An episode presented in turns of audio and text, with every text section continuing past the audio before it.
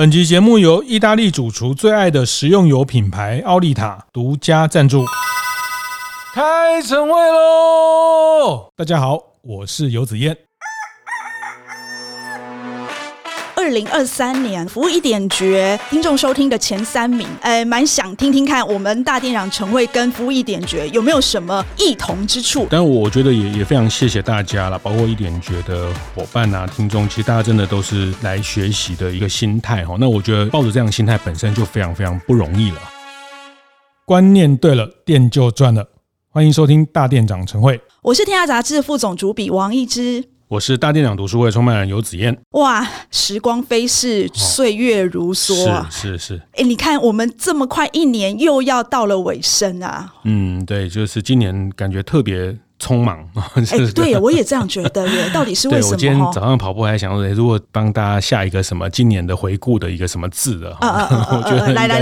下一下。没有，我想到就是忙、就是说那个忙就是好像疫情解封啊，很多的业务啊，特别是服务业啊，很多的商机回来啊，然后很多人也赶着这个时间，不管是出国旅行啊，或是把一些疫情期间没有做的事情赶快补做回来等等，还要带团队啊，带员工啊，然后感觉1年下来很快的就进到年底了，所以我觉得今年我会觉得是忙这个关键字、嗯、是。那我刚好也在那个东方线上的论坛上面哦，他们有选出来一个代表今年的字哦，就是缺哦，是缺蛋、这个其实也还蛮、哦、大家还蛮心知肚明的哦，缺完蛋之后换缺工哦，是好像跟我们服务业都非常的密切相关哈、嗯。这个只要心灵富足最重要哈、哦，这个缺什么这个可以补回来，健康很重要、啊这个、是好。但是我觉得这一集其实我们也想说有一个机会在年底帮大家回顾一下，在今年在服务一点诀也好，或是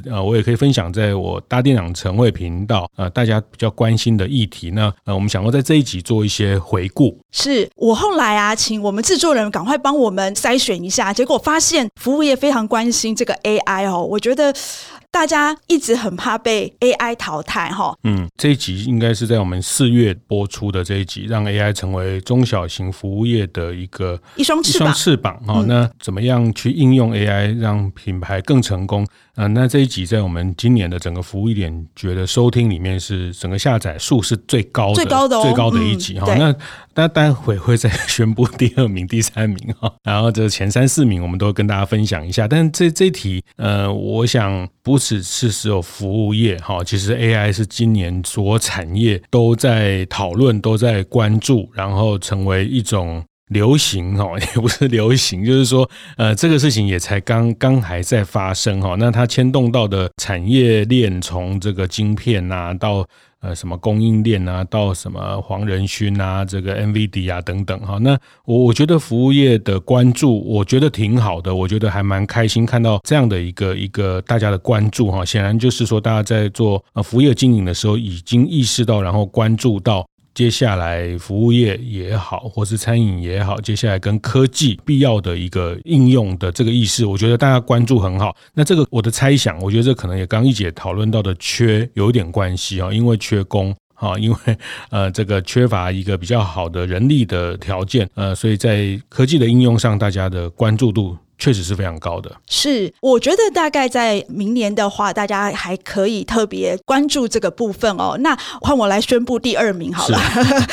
第2名是排队等待也是一种享受、哦、排队心理学，是教你如何在客人进门之前就先赢得他的心。对，这题很高蛮意外的，我也是。原来这个，其实我们把一些我们观察到这些名店在排队的时候，他们做了什么事情？那在客人入店之前的一个服务的旅程如何开始推进？那时候我们也讨论，也分享了很多，包括。这些迪士尼啦，鼎泰丰的排队，迪士尼的排队，海底捞啦，是海底捞的排队的时候还看不到科目3哦，现在是科目3要进去才看得到啊。是，你看过吗？你看过在现场跳科目3？现场我没看过但是我好想看哦。但是我觉得这样子实在对那些服务人员有点苛刻。科目3我们改天再来讨论。这个讲到海底捞。还有包括像这个藏寿司啦，他们怎么样在后位的时候让客人觉得被款待，然后甚至促成更好的成交的体验。好，那这题其实在今年也是一个在很非常热门的一个关注。老实说，我觉得这个排队让你觉得很烦躁的话，其实你会可能会决定就是当场就离开了，我就不排了嘛，我为什么要为了一个餐厅，我可能还没吃到排队就让我受了一肚子气。所以老实说，我一直觉得就是说服务不是从餐桌前面才开始，我觉得服务是也许是从客人定位的那一刹那就开始，还有他到现场。如果那时候是客满的状况下，你如何让他心甘情愿愿意等待。我记得那个子燕好像在一个演讲有分享过，就是他去迪士尼的时候，好像就是你们在玩的时候看到有一个那个迪士尼的服务人员，他是负责在控制那个器材，他手舞足蹈，但是他比我们还开心。对对，那我觉得如果是我的话，在那边排队看到这样子的情况，是我会觉得迫不及待想要下去玩欸。说真的，你有没有觉得我们听众也是很厉害哦？刚第一题就是最关心的叫 AI， 然后第二个关心就是这个排队的服务体验哦，就是既理性又要感性， 对，这是做服务业真的是很特别的一个能耐要在这里，就是说我们既对于这个 AI 啊、科技啊，然后这些数据啊等等怎么去驱动我们的商业，然后同时我们也要去照顾到客人感受哦，所以我觉得这个也蛮充分展现服务业的一个特质，对，就是理性跟感性这些东西都是大家很关注的部分。是，然后我还看到一个还蛮特别的，就是我记得有一集聊到低消的部分哈。低消就是我们有提到，就是鼎泰丰为什么不设低消，就是其实有更多方法让消费者跟着规矩走哦。这一集它的收听率也是很高的哈。是，这个也是从当时的一个新闻事件嘛，好像有一个咖啡店，然后跟客人因为这个没有点到低消啊，有了冲突。对，然后这个是公审客人，反正后来他又道歉，店就关掉。其实这个也不是只有这一例，就常常会有这种在网络上很多这种该不该有低消的讨论哈。那店家有店家的为难之处哈，那他不设低消，然后点一份要个6双筷子哈，他就昏倒哈，就是店家有店家为难之处。那消费者有消费者的认知哈，那其实这个就是很实际上大家在面临到这些情境上，怎么样去做好这个现场的管理。那这个包括他在商业的设计，那对，就是我们回头想，鼎泰丰也没有设低消，星巴克也没有设低消，那他们怎么去引导客人去从他们的产品从他们的服务去满足，而不是只有在低消的这个事情上跟客人去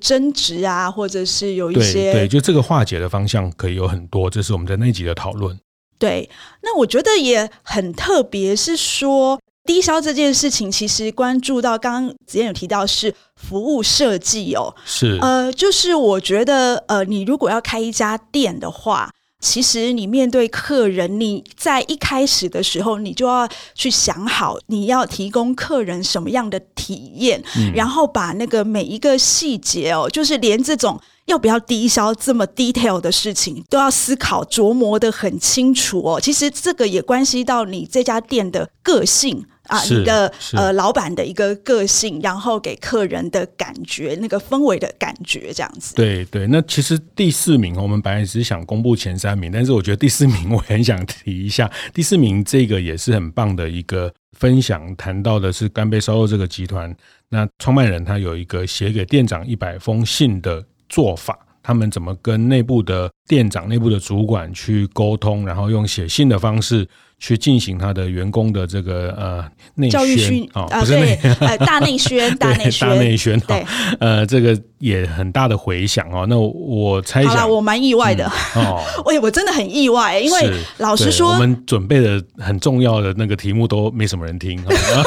没什么准备的都这个不是这个意思，我们每集都很认真准备。对啦，我们每集都很认真准备。为什么你觉得这集会很意外？老实说，因为其实这个是干杯的董事长，他在他早期的时候不知道怎么跟店长沟通想出来的写信的方式。那老实说，他是在每一次要开门之前，店长跟店员的会议上面，就是可能讨论一下待会有哪些重要的客人啊，或是有客人有什么需求，那个时间点提出来，就店长会念出来给所有的店员听。那其实这个已经算是很久的事情，包括当初我要跟干杯董事长说我想要写这个当作我们服务一点觉得专栏的内文的时候，他都觉得这个会有人要看吗？哦，对，那老实说我那时候想写的原因是我自己其实还蛮感动的，就是你可以看到一个创业家的初心，嗯，他希望能够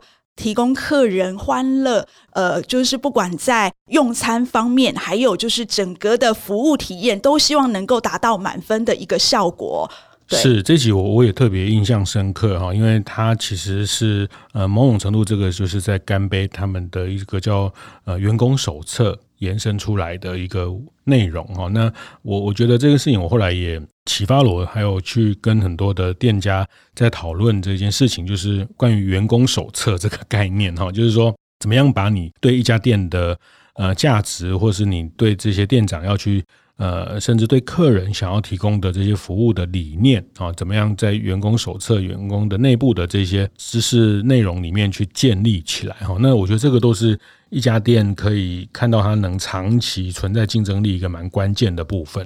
而且我看过蛮多服务业的员工手册，包括台湾自创的品牌，还有从国外引进的品牌，像 TGI Friday 这样子的品牌，他们在员工手册里面提到的一些重要理念这件事情哦，我觉得他们不是只有放在员工手册里面，你其实在他们的日常生活当中，他们也是不断的提起，然后希望领导人的这样子理念能够传达到每一个第一线哦，唯有这样子才能够透过这些第一线服务人员传递给客人。好，所以这几集听下来，其实我觉得很特别哈。你看最受欢迎的这4集，有谈 AI 的，有谈这个排队等待的服务体验，这个理性感性兼具。那刚刚讲的鼎泰丰为什么不设低消，然后怎么样在低消跟客人之间建立到一个好的一个关系，然后还有一个干杯的员工的这些手册，员工的这些给店长的100封信，这个也兼顾了外场跟内场，是这4集很有趣，就是理性感性外场跟内场，这些都是在服务业关注的很重要的事情，然后在很巧在我们这个今年服务一点觉最受欢迎的这4集里面。那我觉得 Podcast 的好处就是你随时可以把它回头去听，捞回来去听。那如果刚刚这几集有错过，我也非常建议大家可以回头去把这几集再听一次，或是去听听在这几集里面我们看到或是我们协助大家分享的一些内容。这也让我感受到其实我们的听众是蛮认真的哦，这也促使我开始想到说我们以后真的做节目也要更认真才是哦。那我们的大店长陈慧呢，其实也有非常不错的收听率哦，每次都看那个子燕在那边说又创新高了，又创新高了，自己讲那我们休息一下，待会我们再来分享大店长陈慧的收听前3名。由奥利塔与大店长共同主办的服务业经营讲座，1月9号下午2点在新北市中和奥利塔学院，邀请到的是 Q Burger 早午餐创办人郑瑞斌董事长，和大家分享数位创新勇闯红海的这个题目。透过这次的讲座，可以充分的了解 Q Burger 是如何运用数位工具，在台湾早餐的这个红海市场找到了一条属于自己成长的道路。有兴趣的伙伴可以上脸书意大利厨房粉丝专页看看相关的报名资讯哦。欢迎回来服务一点觉现场哦，我们刚刚分享了2023年服务一点觉听众收听的前3名，我觉得还蛮有趣的哦。其实我还蛮想听听看我们大店长陈慧跟服务一点觉有没有什么异同之处。来子燕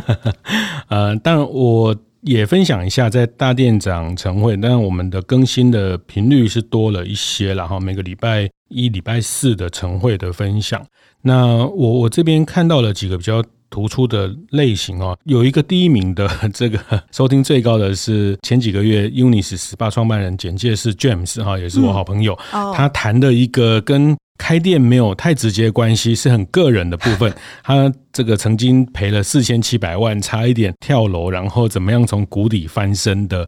一个心路历程哦，哎呦，很抓马啦，对对对对对，有一点心灵鸡汤啦，就是说这个要正向思考啦等等这些哈。但是我想听这个当事人讲，他可能大家在开店也好，或在做经营都有那种感受哈，就是特别是老板哈，就是大家都看到老板吃肉的时候，没有看到老板被打的时候哈，就是这个是以前捷安特董事长刘金彪刘董跟我分享这句话，用台语讲更传神哦，就是大概用看到头家在吃肉。啊，我看到去人怕哈，就是说难怪哦，它其实是有谐音的，是是是哈，okay， 就是说这个，所以刘董有被打过，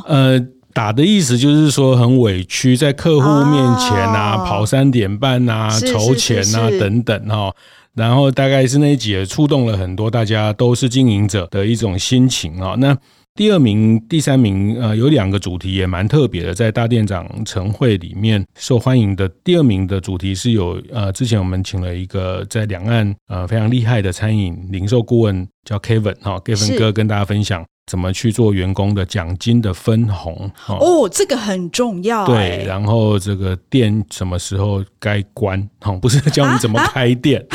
店什么时候要关啊？对，什么时候该停损，什么时候该去评估关一家店，关一家店之前的半年要做什么事情，3个月要做什么事情，就是当什么时候你认为它真的是救不起来，然后这家店即便关了，你从里面学到的多少是好。那我觉得这个很有意思，因为其实我觉得很多经营者他其实内心都有这种判断，是就是说他其实他心里面一直在想说，哎呀，我的店这样子到底是要关还是不关，如果我关了，要是他真的还有起来的一天呢，那我不是就做错了判断了吗？是，所以我觉得 Kevin 哥这个给我们经营者的一个建议其实是蛮好的，对，大家在这边会有一些彷徨，然后那有时候关也不是因为赔钱哈，当然赔钱要关这个要当下做判断，因为你越晚关可能越拖得越久，这个你可能机会成本会很高。那有时候是因为这家店不够赚钱也要关，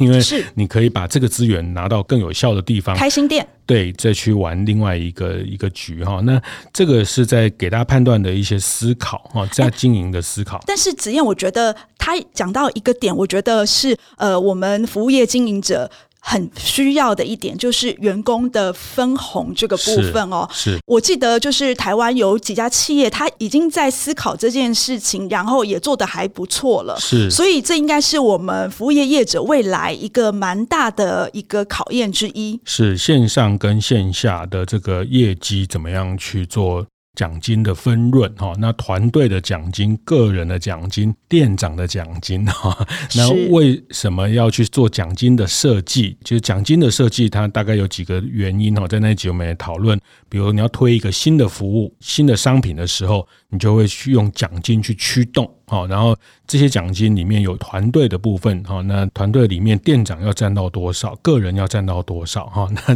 大家不要忽视奖金的力量。其实我可以举一个例子，大家知道就是前几年做的最完美成功的这个全联，他们当初在推那个披萨配的时候，是他们的那个奖金制度听说给的非常厉害哦，然后所有那个全联现场的那些婆妈们简直就是拼了命的去推销，去做推广。我觉得这种驱动力，奖金驱动力其实是很重要的。是是是，然后自己特别谈到一个，其实我自己学到很多，就是团队奖金这件事情啊，比如说这个为了某一个专案，为了新的业务，有个团队的奖金，然后个人绩效，那团队的奖金里面，其实店长要占到一半。这个占到一半啊，对对对，因为一个优秀的店长其实是一个很关键等等啊，那一集的有一些逻辑跟思考会在那边，就是一个店长他对一家店的产生的贡献要值得去被放大，啊，不然呢，像被咖喱做店长也是，也是，这个是拿的钱如果没有比较多，然后他每天要去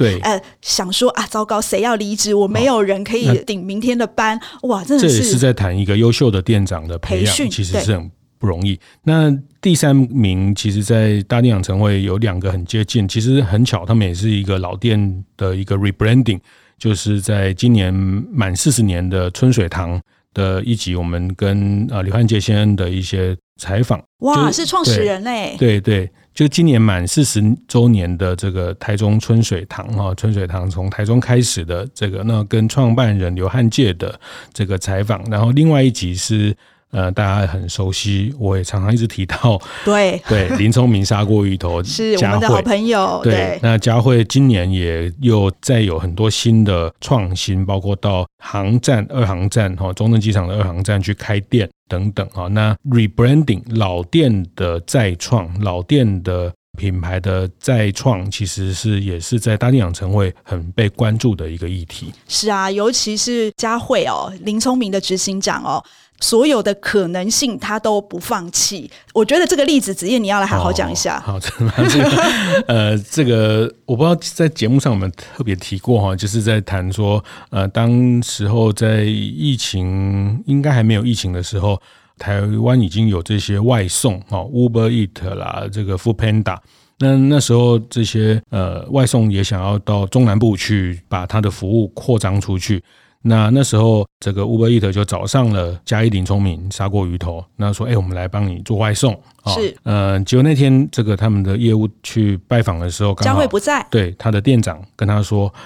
你们这个抽成要抽到20几%，这开什么玩笑？对，开什么玩笑？而且他没有讲啊，这是我讲啊，人家这个排队名店干嘛还要做外送？抽20几%，不用，那个我们用不到这个服务，回去哈。那就把他劝退了。对，那后来佳慧过2天出差回来，我问他说：“这2天有什么事啊？”这店长就跟他说：“谁有来啊？”他说：“啊，就是什么 Uber Eats 有来啊。”那然后我们叫他回去了，因为他抽成太高了。佳慧说什么叫他回去，把他叫来，我们试看看啊。你不试怎么知道这个能不能成功呢？会不会有效呢？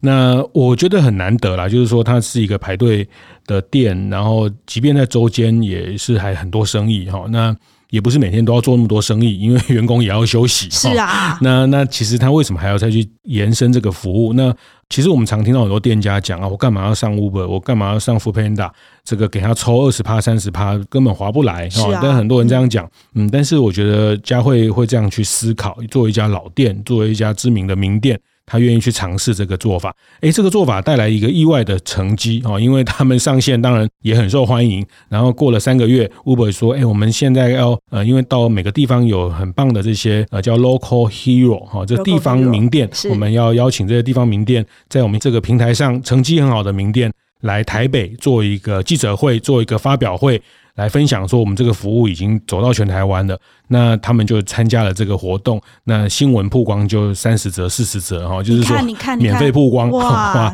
又重新人家1毛钱都不用花， Uber 又帮他做了一个免费的曝光，那等等啦。这些过程里面其实他不断的去创新，或是接受新的这些东西，坦白说也不是多创新的事情，但是我觉得有时候是愿不愿意。那我记得那时候黑猫宅急便刚在台湾开展服务的时候，同样啊也是开展到嘉义，他们也是要去找一些地方名店，然后也是找到佳慧他们，那时候佳慧也是二话不说就跟他们合作，所以我记得只要跟黑猫提起就是当初的多么艰困的开始，他们一定会提到跟林聪明的这个合作。也是内部的成功案例。那这个变成说先跨出的人，就是先拥抱改变的人，他其实得到一些红利。当然这过程当然很辛苦啦，比如说那时候要做这些宅配啊，然后要跟他爸爸妈妈，因为他都说他妈妈包好就拿去卖，包好就拿去卖，他根本没有东西可以宅配，包括那时候的冰箱啊、冷冻柜啊、等等的这些条件那这些转换都很不容易。但是我觉得这个在老店的持续的创新里面，其实也是大家在借鉴的一个很重要的个案。那我觉得这些学习的个案，其实大店养成会的听众都蛮关注的。我觉得大店养成会的听众好像比较关注到我们这个分店的管理啊，或者是你怎么去提升店质啊，还有员工的部分我觉得它其实是一个还蛮